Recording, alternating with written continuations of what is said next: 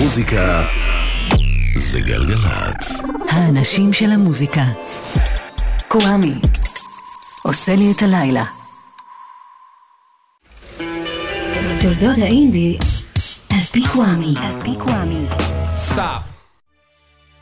אהלן, היי, שלום, סלאם, peace. מה שלומכם? מה שלומכם? תומר רוזנצוויג סאונד, מיכל בן עזרא, הפקה. קוואמי כאן איתכם ואיתכן. ברוכות הבאות, ברוכים הבאים לסדרת תולדות האינדיה, סדרה שאנחנו משדרים פה מדי שני בין 9 ל-10 בגלגלצ. את כל פרקי הסדרה תוכלו למצוא באתר גלגלצ, באפליקציית גלגלצ ואיפה שאתם שומעים ושומעות פודקאסטים, ובבלוג של הסדרה historyofindie.wordpress.com historyofindie.wordpress.com היום, פרק 14. ב-13 הפרקים של הסדרה עד כה בילינו בבריטניה ושמענו את מה שקרה שם מהרגע שמהפכת האינדי יצאה רשמית לדרך עם Spiral Scratch EP של הבאזקוקס, כלומר מינואר 77 ועד לדצמבר 79 עם יציאת London Calling של The Clash. באמריקה באותו זמן לא קראו לזה אינדי והתחילו להתייחס למושג הזה בצורה גורפת רק שנים מאוחר יותר.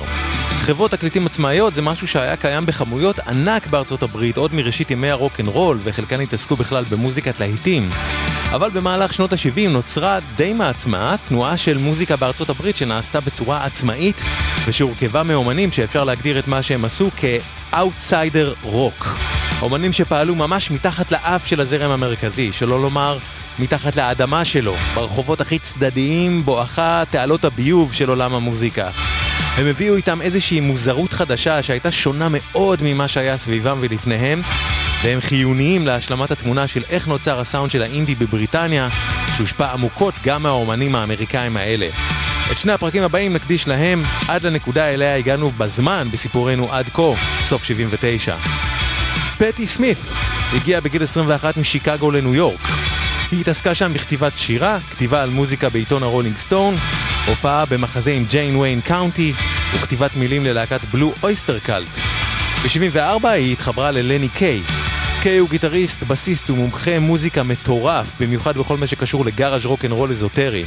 ויחד איתו היא הקימה להקה שלמה, Patti Smith Group. באותה שנה הם הוציאו ב-Mer, לייבל עצמאי שקיי פתח לצורך העניין את סינגל הבכורה שלהם. קאבר מפעים ל-היי ג'ו, שיר שמזוהה יותר מכל עם ג'ימי הנדריקס, אבל שמושר פה בקול נשי, וכולל גם משהו שבכלל לא היה שכיח אז, ספוקן וורד. ומי שמנגן בגיטרה בשיר הזה הוא תום ורליין. זכרו את השם. Honey, the way you play guitar makes me feel so, makes me feel so masochistic. The way you go down low deep into the neck, and I would do anything, and I would do anything.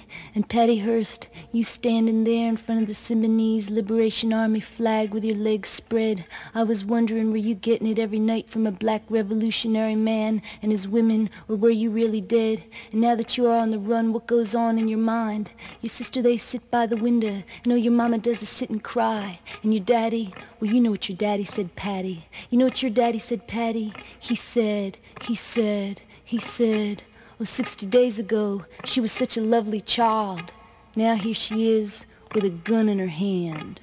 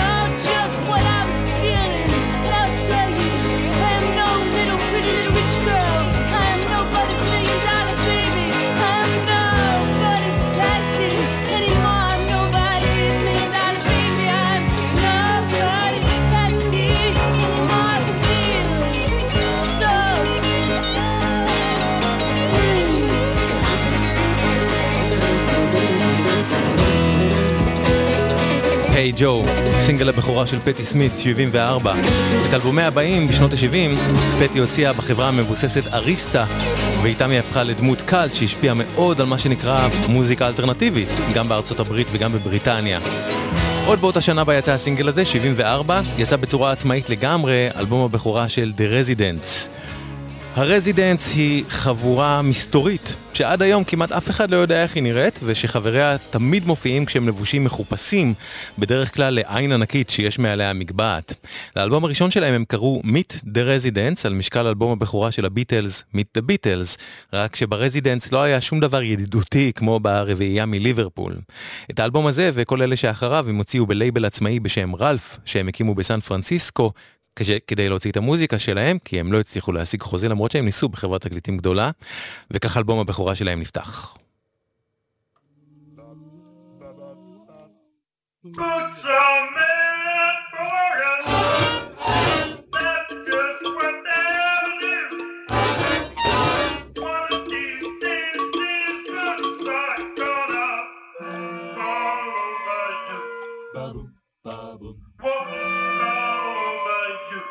on בוטס.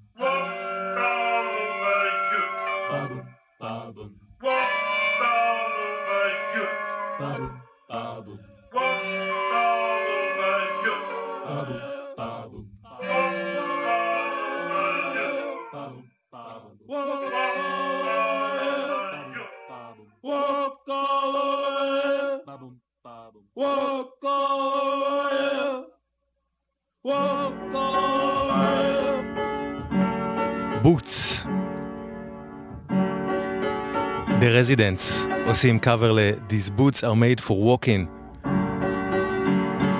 של ננסי סינטרה. הרזידנטס עשו מאלבומם הראשון, בו זה הופיע והלאה, אוונגרד שבמידה רבה צחק על מה שנחשב לקדוש בתרבות האמריקאית, והיה סמן קיצוני לדברים שהולכים לאפיין המון מהגישה של האינדי האמריקאי בשנות ה-80 וה-90, ואנחנו רק ב-74.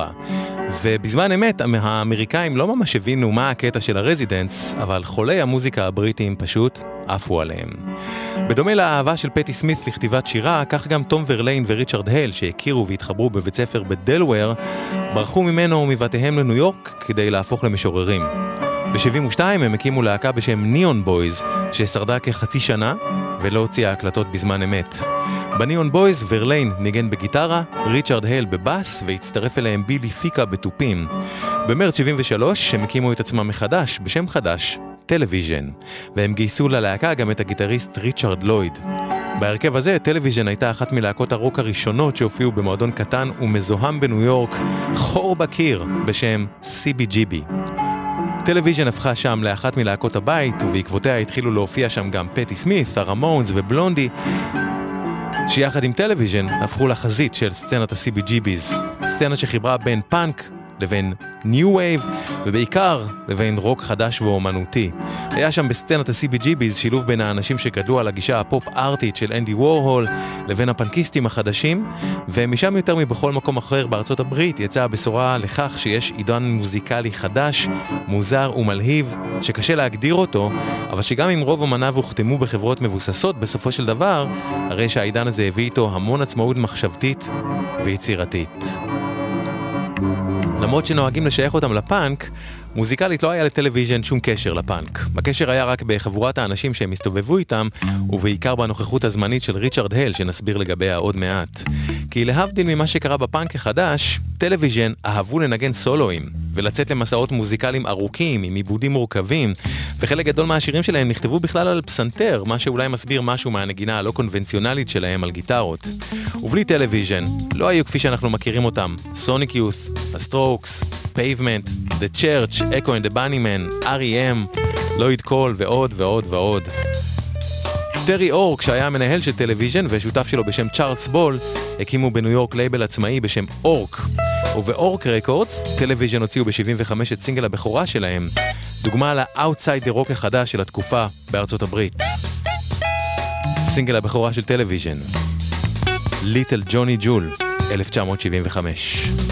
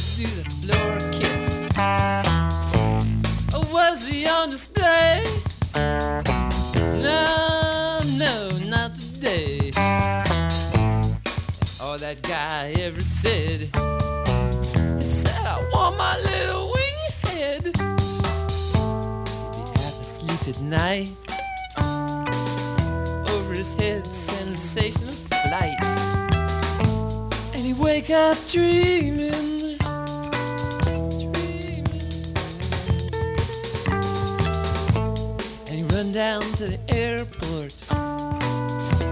The rush, the roar. And he crouched down behind the fence with a chest full of lights.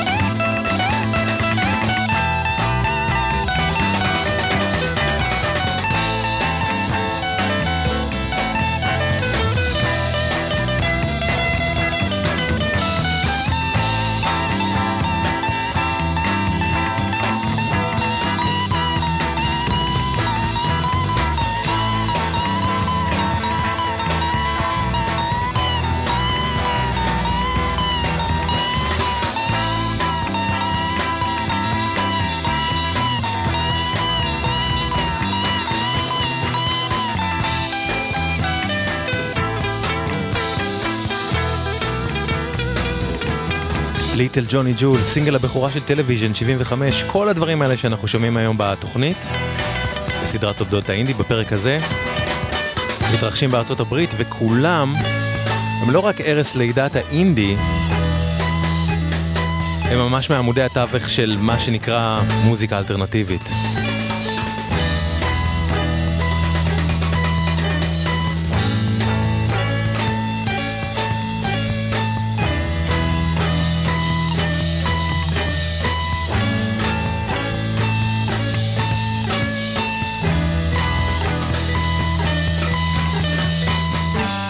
כי זו מוזיקה שהייתה שונה לא רק מהמיינסטרים, היא הייתה שונה גם ממה שהיה מקובל לאהוב כמוזיקה איכותית. זאת אומרת, זה לא היה עולם הפינק פלויד נגיד, או דברים שאהבו בוודסטוק, זה היה חדש, אחר ועקום במידה רבה.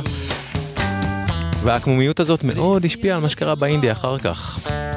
השיר הזה של טלוויז'ן Little Johnny Jewel, סינגל הבכורה שלהם יצא עצמאית ב-75, ב-77 טלוויז'ן הוציאו את Marquee Moon וב-78 את Adventure, שני אלבומים שהשפיעו על המוזרות, ההמצאות הקטנות, עם המוזרות, עם ההמצאות הקטנות שלהם, עם האינטלקטואליות שלהם ועם העקמומיות הזאת בשירה שלהם, על איך שרבים באינדי הבריטי והאמריקאי התייחסו לרוק בכלל ולרוק גיטרות בפרט.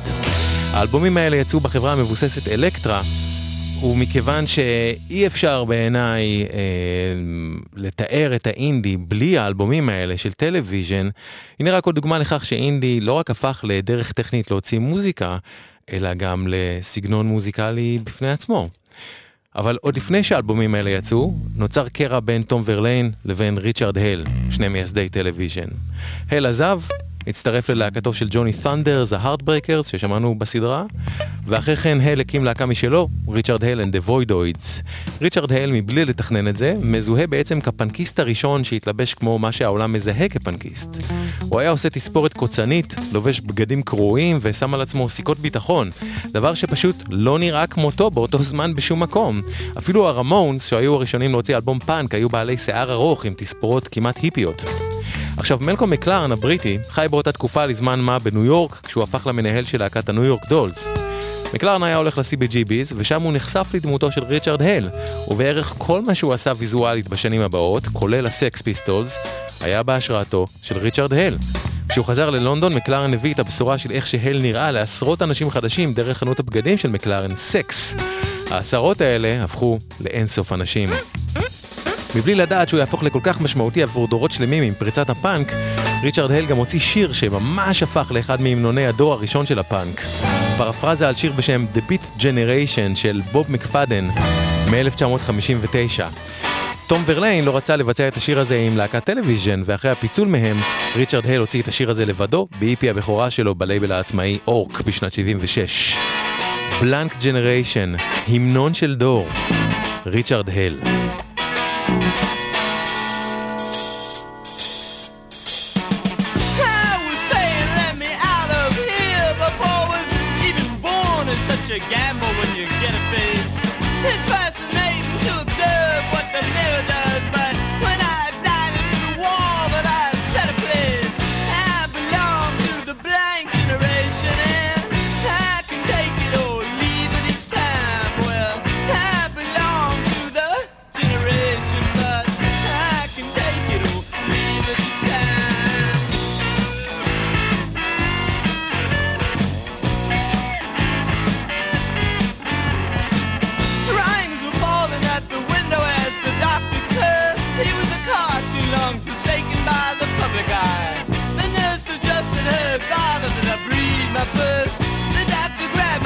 Said,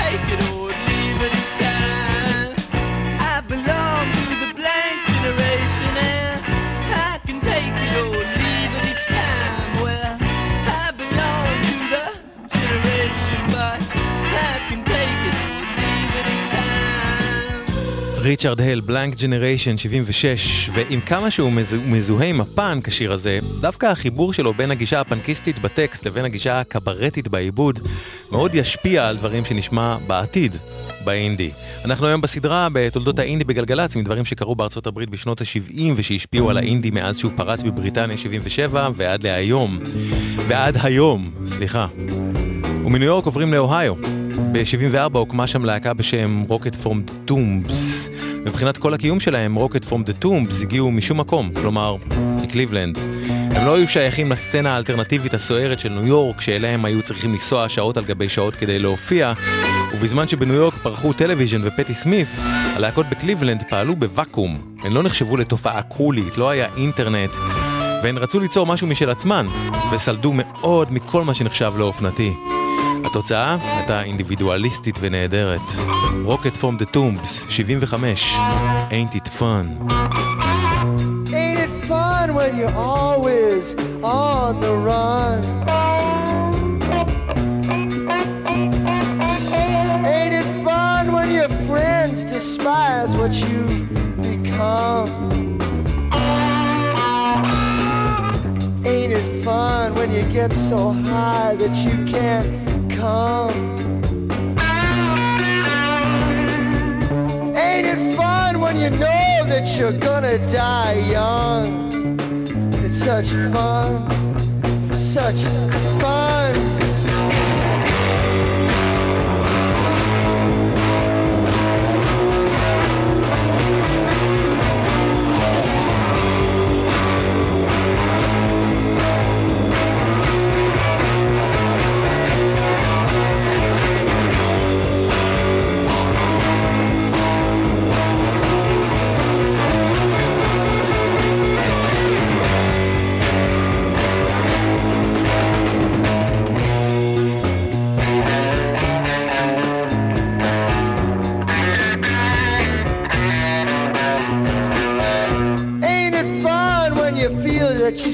Gotta buy a gun? Ain't it fun cause you're taking care of number one? Ain't it fun when you just, just, just, just can't find your tongue? Just stuck it way too deep in something that really stung. Now ain't it fun?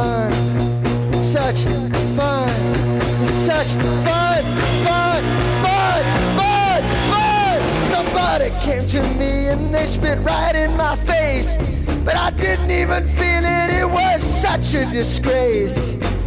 I broke the window, smashed my fist right through the glass, but I couldn't even feel it. It just happened too fast. It was fun. Such fun. Such fun.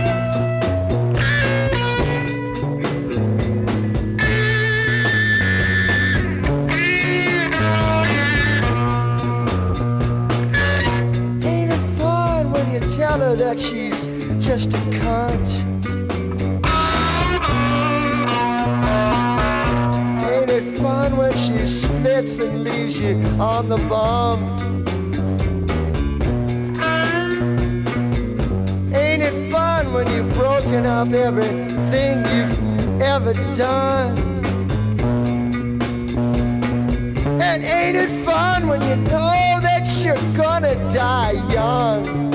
It's such fun, such fun.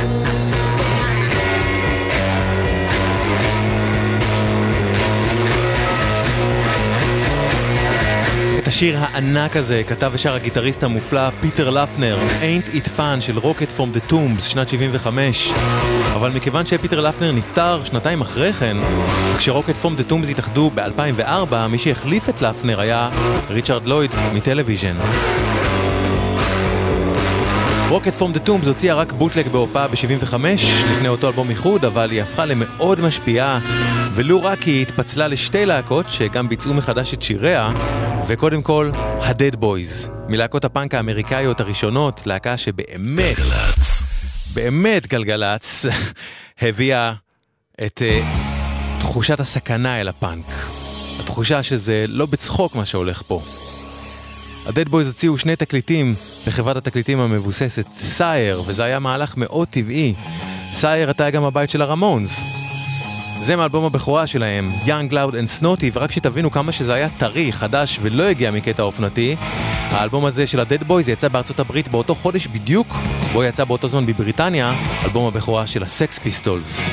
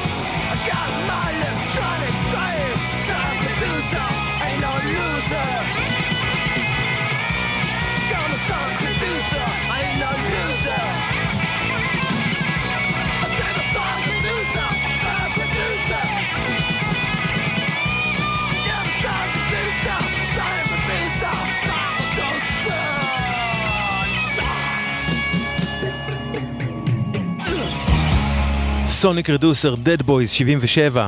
Dead Boys שהתפצלה מ Rocket From the Tombs ששמענו לפניהם. הלהקה השנייה שהתפצלה מ Rocket From the Tombs הייתה פר אובו. פר אובו הושפעו מגאראז' רוקנרול אמריקאי מלוכלך כמו של MC5 והסטוג'ז, אבל גם מהניסיוניות של להקות קראוטרוק גרמניות כמו נוי, פאוסט וקאן, מה שהפך את המוזיקה של פר אובו למשהו שהיה בו גם פאנק לפני שקראו לזה פאנק, אבל גם היה בו משהו יותר מופשט ואומנותי. וכדי להבין את פר אובו, כדאי לדבר על זה שהשפיעו עליהם גם דברים כמו תעשיית הפלדה במכורתם קליבלנד. דיוויד תומאס הסולן סיפר פעם, תחנות הפלדה היו מרתקות. הן הפכו את השמיים לבעלי צבעים שונים ויצרו קולות נפלאים. יש להן גיאומטריה נהדרת ויכולת להעריך אותן באותו אופן בו היית הולך למוזיאון אומנות ומביט בפסלים. זה אחד הסינגלים הראשונים של פר אובו, הוא יצא ב-76 ב- Hearthan, לייבל עצמאי שהקים דווי תומאס כדי להוציא את המוזיקה של פר אובו. Touch me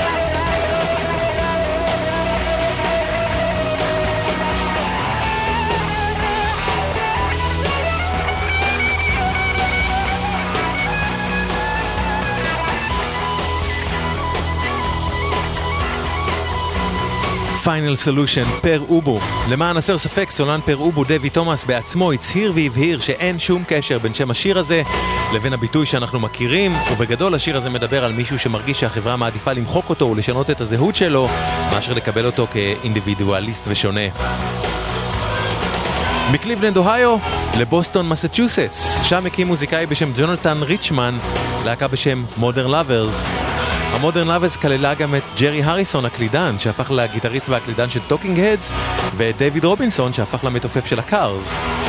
ריצ'מן היה מעריץ ענק של הוולווט אנדרגראונד עד כדי כך שחלק משירי אלבום הבכורה שלהם היו דמואים שהוא ביקש שיפיק להם חבר הוולווט לשעבר, ג'ון קייל. דמואים שהתגלגלו כמו שהם לתוצאה הסופית של האלבום וזה יצא בלייבל עצמאי מברקלי קליפורניה בשם ביזרקלי. אנקדוטה קטנה, אותו לייבל שאם תזכרו מתחילת הסדרה היה השראה להקמת הלייבל הבריטי העצמאי סטיף ואם לא זכרתם אתם יכולים לשמוע את כל פרקי הסדרה ב-on demand, באתר גלגלצ, באפליקציה ובבלוג של הסדרה. אה, ריצ'מן, ג'ונתן ריצ'מן הושפע מהחספוס המרושל של הוולווט אנדרגראונד ומהארטיות שלהם, אבל להבדיל מהם, לא הייתה בו טיפת סנוביות. המודרן לאברס והוא הביאו איתם משהו חדש, משהו חנוני, לא מתנצל, שלא מתבייש לספר הכי בכנות ובלי טיפת ציניות על החנוניות שלו. ואת ההשפעה הזאת של מה שריצ'מן הביא, אפשר היה להרגיש ביתר שאת באינדי של שנות האלפיים.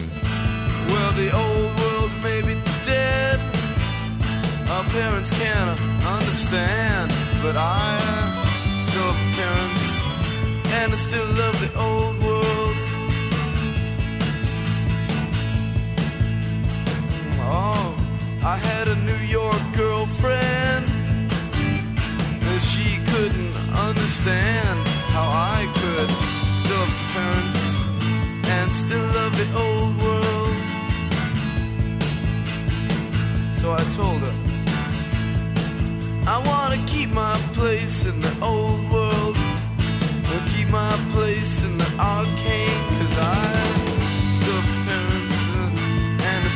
the old world. Alright. I say old world. I say old world. I say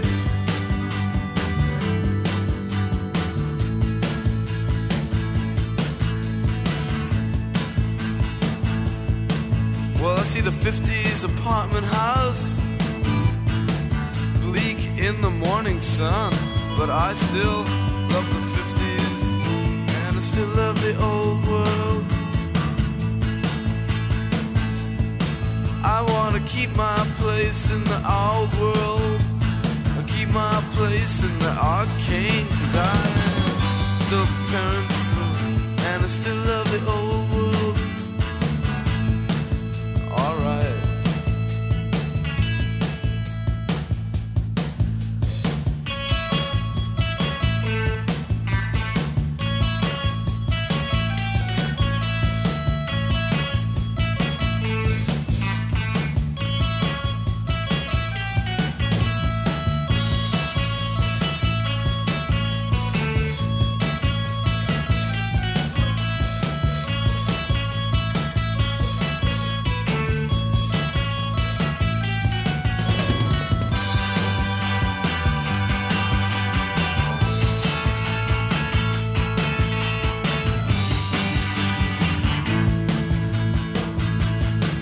Old World, The Modern Lovers וג'ונתן ריצ'מן מאלבום הבכורה שלהם, The Modern Lovers מ-76. His apartment house.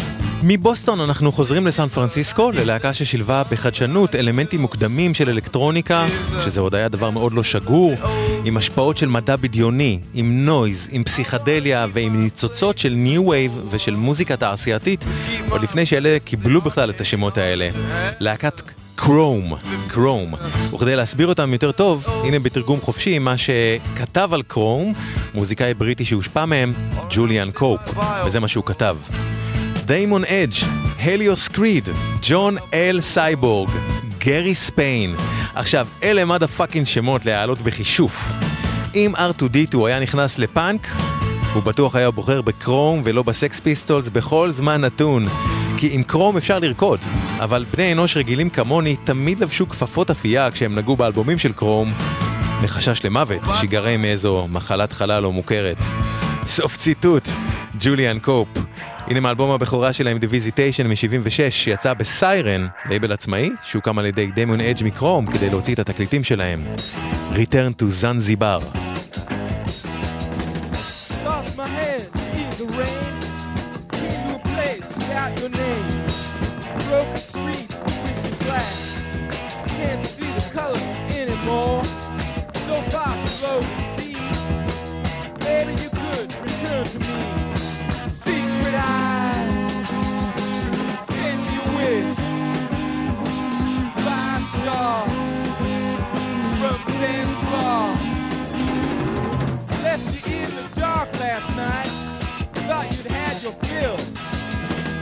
Don't think I have a choice. Keep hearing your voice everywhere.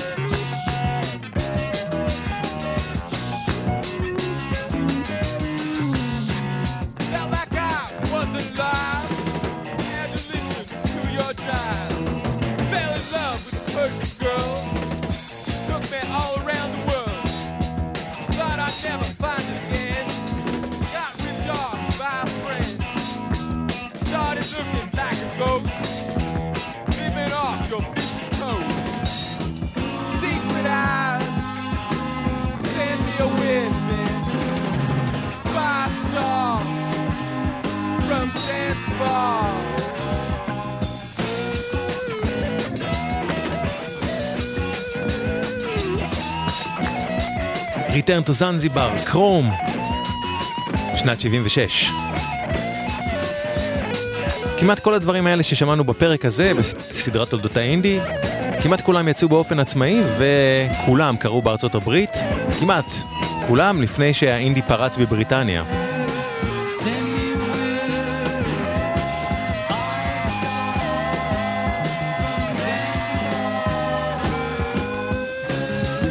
ואת ההשפעות של כולם אפשר להרגיש גם באינדי הבריטי שבדרך וגם במה שיהפוך בצורה יותר מובהקת בעתיד לאינדי האמריקאי. ובשנת הפריצה של האינדי בבריטניה, 77, יצא בחברת התקליטים המצליחה RCA אלבום שממש אפשר לשמוע את עקבות העיבודים, הלחנים, דרך השירה בו והאווירה הדקדנטית והעגומה שלו בהמון מדור האינדי החדש דאז, מהצדדים הגותיים, הניו וייבים והקודרים שלו, במיוחד באלבום הבכורה שיוציאו שנתיים אחריו בבריטניה, ג'וי דיוויז'ן. אני מדבר על The Idiot של מישיגנה, שהגיע במקור ממישיגן, בשם איגי פופ.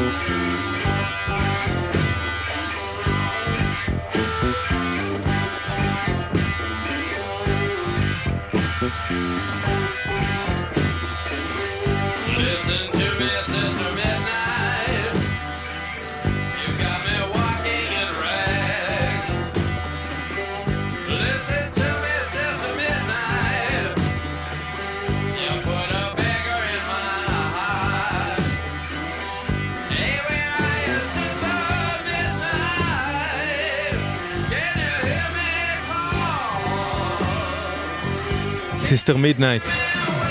איגי פופ מתוך האלבום The Idiot. בינואר 77 יצא הראשון בטרילוגיית אלבומי ברלין של דיוויד בואי, Low. באוקטובר 77 יצא השני שבהם Heroes, אבל בין שניהם במרץ 77 יצא האלבום הזה, The Idiot, שהיה שייך לקבוצת האלבומים הזאת, מוזיקלית, אבל גם היה בן חורג שלה. זה היה אלבום שאיגי פופ ודייוויד בואי עבדו עליו יחד, ושנולד אחרי זמן התהוללות משותף של השניים בברלין המערבית. איגי היה גמור מסמים, ובוי ניסה להציל אותו, ולא בפעם הראשונה, רק שהוא עשה את זה תוך שהשניים מדרדרים אחד את השני מטה. האלבום הזה, The Idiot, אמנם יצא בחברת התקליטים המצליחה RCA, שבו היא השיג בחוזה לאיגי, אבל הוא לחלוטין היה אנדרדוגיות בהתגלמותה.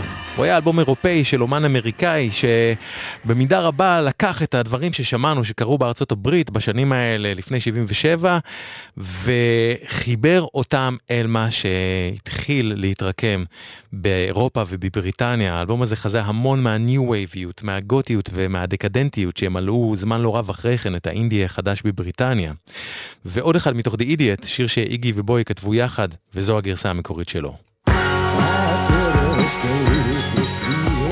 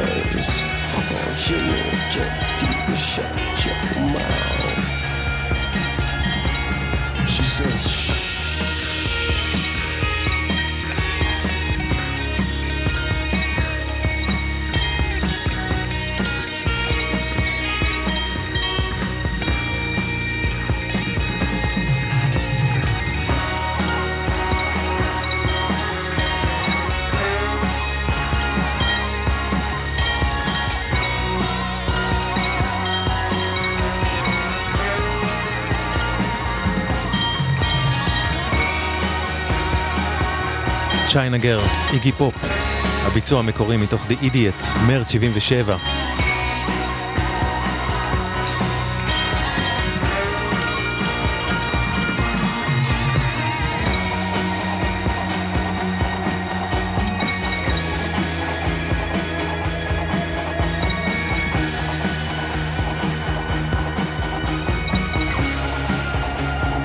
איגי האמריקאי שהיה כל כך לא אהוב בארצות הברית בכל שנותיו הראשונות. הוא נחשב למגעיל, למופרע, לג'אנקי מדי.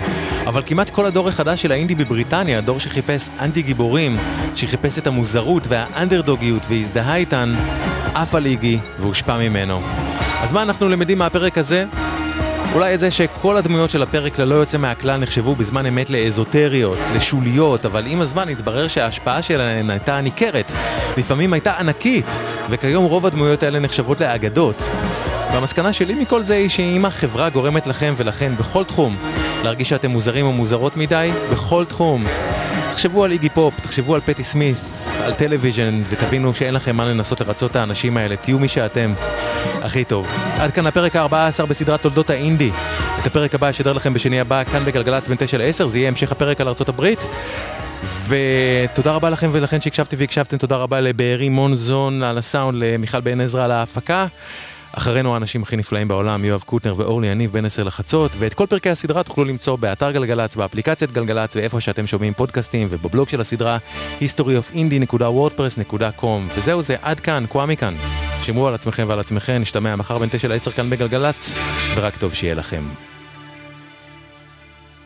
גלגלצ.